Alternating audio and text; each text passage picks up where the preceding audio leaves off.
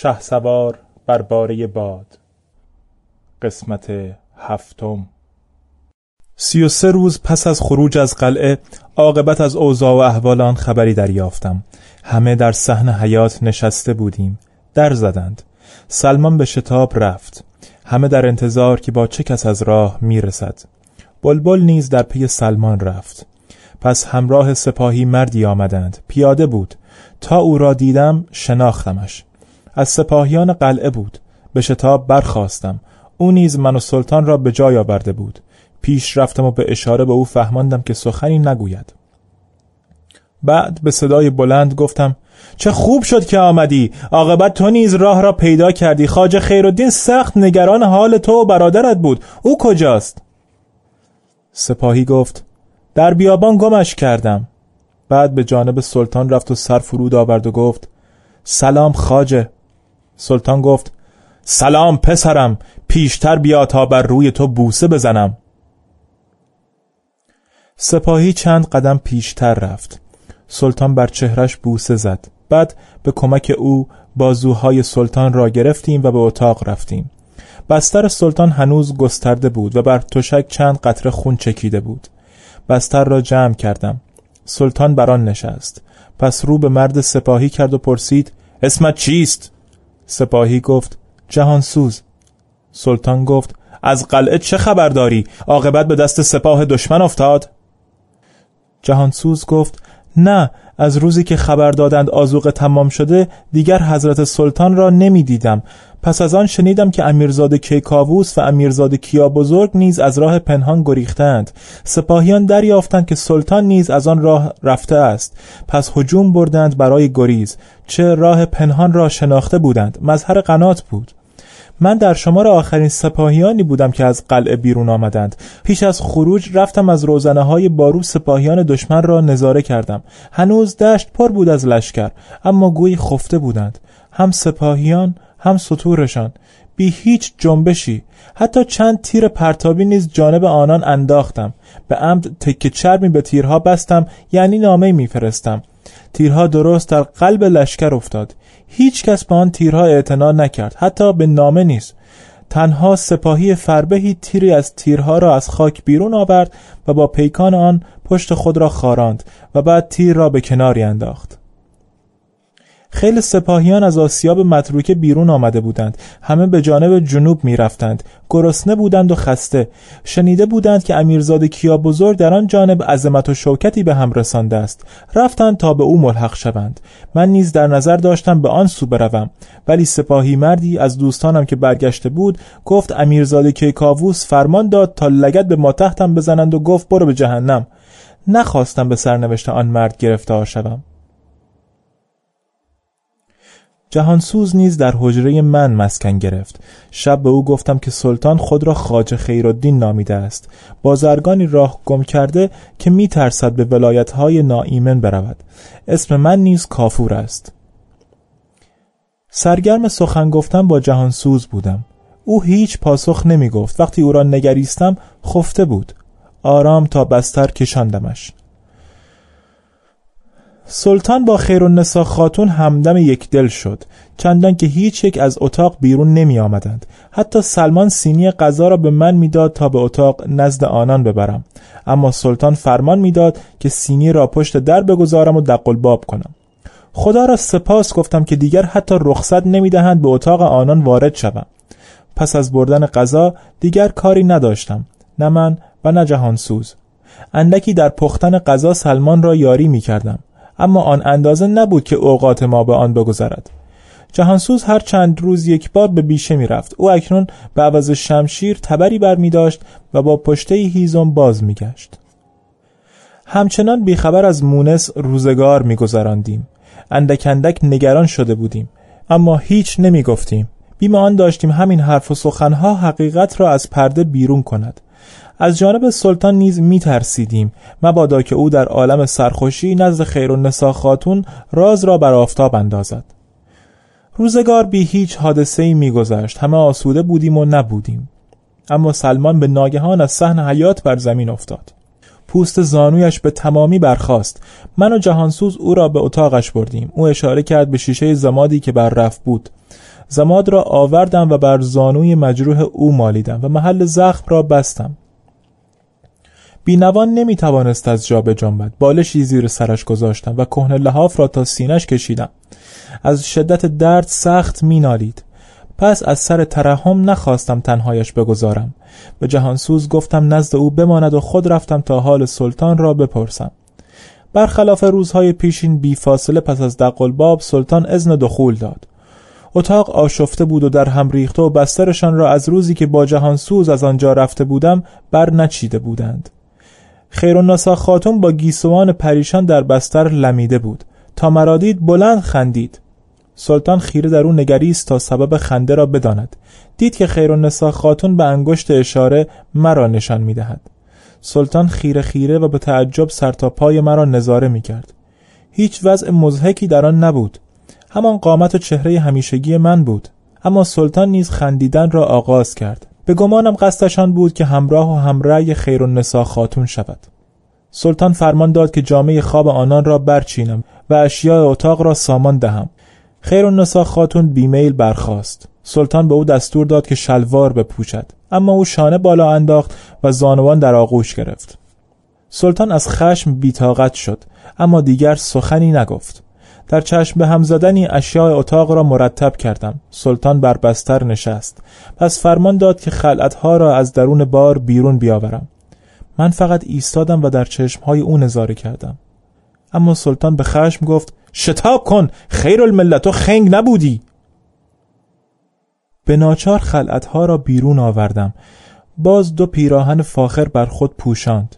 شمشیر و تبرزین های زرین را به سینه و کمرش بستم و تاج گوهرنشان را بر لنگ دور سرش نهادم. او پس از استقرار بر بستر با غرور و شکوه برگشت و خیر النسا خاتون را نظاره کرد. اما او دست بر دل نهاده بود و با اشاره به سلطان میخندید. سلطان از اینکه خاتون پیش روی من بر زمین پیچ و تاب می‌خورد سخت در غضب شده بود. با خشم به او فرمان داد که شلوار بپوشد. اما خاتون فقط میخندید و اعتنایی به غضب سلطان نداشت. سلطان چند پیراهن فاخر جهت خیرالنسا خاتون برگزید و فرمود که بر تن او بپوشانم. خاتون سخت شادمان شد و از جا جست. پیراهنها را به خاتون دادم.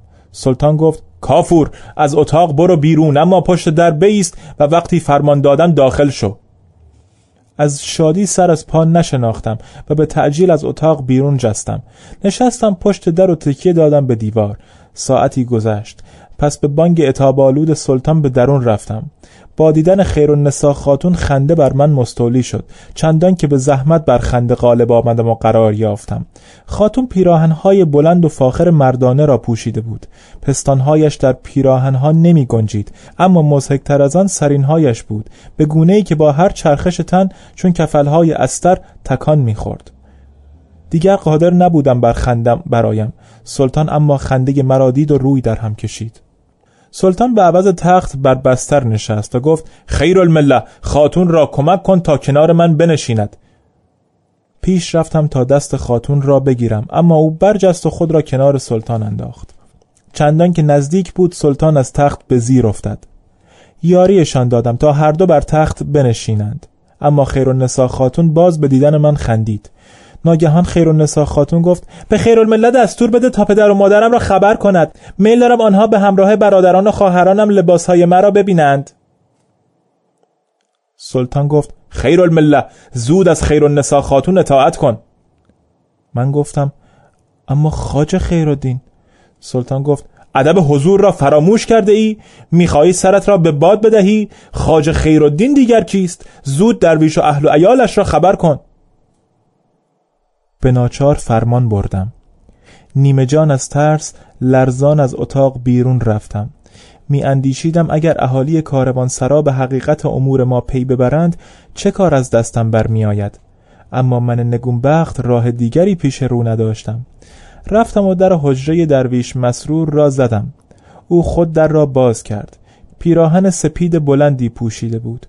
قامت او از درشتی و فربهی هیچ به آدمیزاد نمی مانست. تا سکوت و حیرت مرا دید گفت کافور چه خبر داری؟ من گفتم خاج خیرالدین و شیرین خاتون لباسهای فاخر پوشیده اند و مایلند که شما لباسهای آنان را ببینید درویش مسرور گفت فقط من؟ گفتم نه همه درویش مسرور و زوجش از پیش و نه فرزند او از پس به اتاق سلطان و خیرالنسا خاتون آمدند درویش تا آنها را دید بر درگاه ایستاد. پس لاحول گویان برگشت و زوجش را نگریست.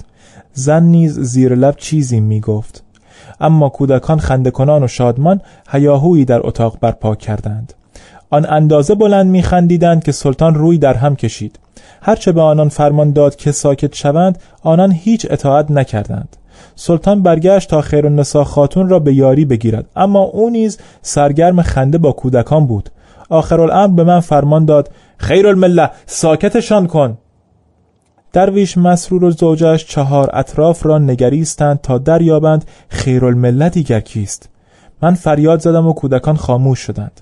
خیر النسا خاتون از فریادم به خشم آمد و به سلطان گفت این خیر المله درست مثل گاو نعره می‌زند. درویش مسرور خطاب به زوجش گفت شاد رو به گمانم همه آنان دیوانه شدند.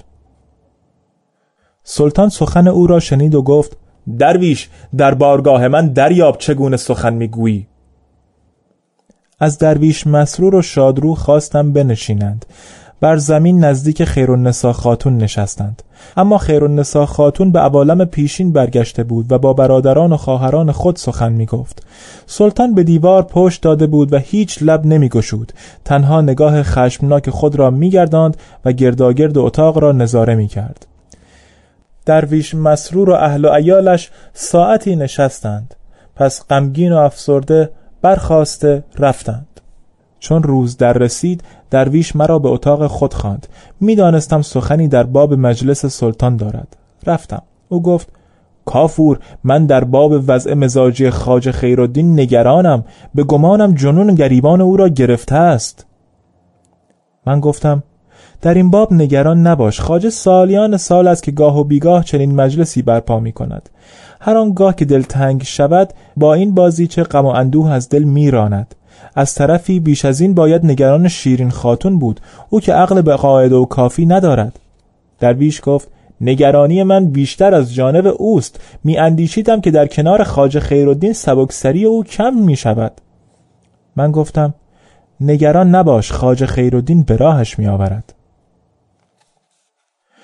آه و اشک سلمان آنگاه بیشتر شد که پی برد تنها به اندازه نیاز چند روزه آرد دارند و باید جهت تهیه آن به آسیاب بروند.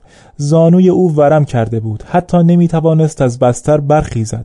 با اندک تکانی از درد اشک در چشمانش حلقه می‌زد. سلطان نیز به عیادت او رفت. بلبل گفت آردمان تمام شده نمی‌توانم به تنهایی به آسیاب بروم. اذن بدهید کافور همراه من بیاید. سلطان گفت کافور بماند و از سلمان مواظبت کند. جهان سوز می آید. سلمان گفت نه کافور پختن نمی‌داند. او برود و جهان سوز بماند. سلطان در پاسخ هیچ نگفت. جهانسوز آن روز با بلبل به بیشه رفت. شب از زیادتی خستگی تا صبح از جان نجنبید. حتی برای نماز صبح بر نخواست. سپید دم پس از ساختن وضوع و گذاردن دوگانه بلبل را بیدار کردم و عدلهای گندم را بر اسبان و استر بار کردیم. تازه آفتاب طالع شده بود که به راه افتادیم. از دروازه کاروانسرا بیرون رفتیم و از باریک راهی در جانب راست امارت راهی شدیم. بار اسبان سنگین بود. هر یک دو عدل گندم و یک نفر سوار بر پشت داشتند. در طی راه از همه چیز گفتگو کردیم. بلبل گفت امو سلمان مردی مهربان است. با اینکه پدر خائن ما با او بیشرمی کرد دوست ندارد که ما از نزد او برویم. وقتی مادرم مرد پدرم با زن امو گریخت. هرچند امو نیز از زن خود خسته بود. من گفتم زن امویت چند سالی داشت؟ بلبل گفت بیست و چهار سال داشت اکنون سی و چهار سال است آنگاه ما هشت ساله بودیم و امو ما را بزرگ کرد وقتی به آسیاب رسیدیم از آن نیمروز از گلدسته مسجد روستا شنیده می‌شد. هر شش عدل گندم را به همپشتی یکدیگر از اسبان و استر فرود آوردیم و به آسیاب بردیم. سه پیش از ما نوبت داشتند. هر سپیر بر بارشان نشسته بودند. آسیابان مردی بود میان سال و لاغرندام و آسیاب را خود میگرداند. بلبل به او گفت داوود غذا داری؟ هر دو گرسنه ایم داوود آسیابان گفت بروید فهیمه غذایی برای شما مهیا می کند هر دو از آسیاب آمدیم بیرون و به کوچه پشت آن رفتیم. بلبل حیات را می شناخت در یک لنگهی را باز کرد. زنی جوان و کوتاه قامت نزدیک چاه لباس می شست تا ما را دید برخاست. به دیدن بلبل خندید پس چشمهایش درخشید. صورت گرد و سفید و با نمکی داشت. بلبل به گونه ای از او احوال می‌پرسید که می‌گفت با هم سری دارند. فهیمه سراپای مرا نظاره کرد. بلبل گفت مهمان ماست دیری نیست که در کاروان سرا اتراق کرده. فهیمه ما دو تن را به اتاقی حقیر برد. ننشسته و پادراز نکرده قدری ماست و خاگینه و نان آورد. غذا را به شتاب خوردیم. بالشی را که در اتاق بود زیر سر گذاشتم و افتادم. بلبل ظرفها و سفره را برداشت و برد. برنگشت. خسته بودم. پلکهایم سنگین شده بود. هیچ ملتفت نشدم که خواب بر چشمانم غلبه کرد. آنقدر در خواب ماندم تا بلبل آمد و بیدارم کرد. با دست اشاره به در کرد. من گفتم نوبت من رسیده؟ بلبل گفت نه نوبت تو رسیده. برخیز و برو. به یاد آوردم. آن بار که سلمان آمده بود درویش مسرور خبر داده بود اما من فراموش کرده بودم. بلبل وقتی تعللم را دید گفت زود برخیز در آنجا منتظر توست. باز حیران و اندیشناک بر جا ماندم. او بازویم را گرفت و مرا برد به جانب در. به آن کار بیمیل بودم اما هیچ معلومم نشد چرا خود را سپردم به دست بلبل. وقتی به خود آمدم که در اتاق آن افریته بودم. چشمان او اکنون بیش از گذشته می درخشید. دو دلی مرا که دید دستم را گرفت و با خود برد. پس از گذشت مدتی مدید نخستین بار بود که زنی جز آن عفیفه عقیمه را می نگریستم. حسی غریب داشتم. پس از درنگی مدهوش و حیران بیرون آمدم و نزد بلبل بازگشتم. او گفت سکهی به فهیمه بده. سکهی به او دادم و از حیات آمدیم بیرون.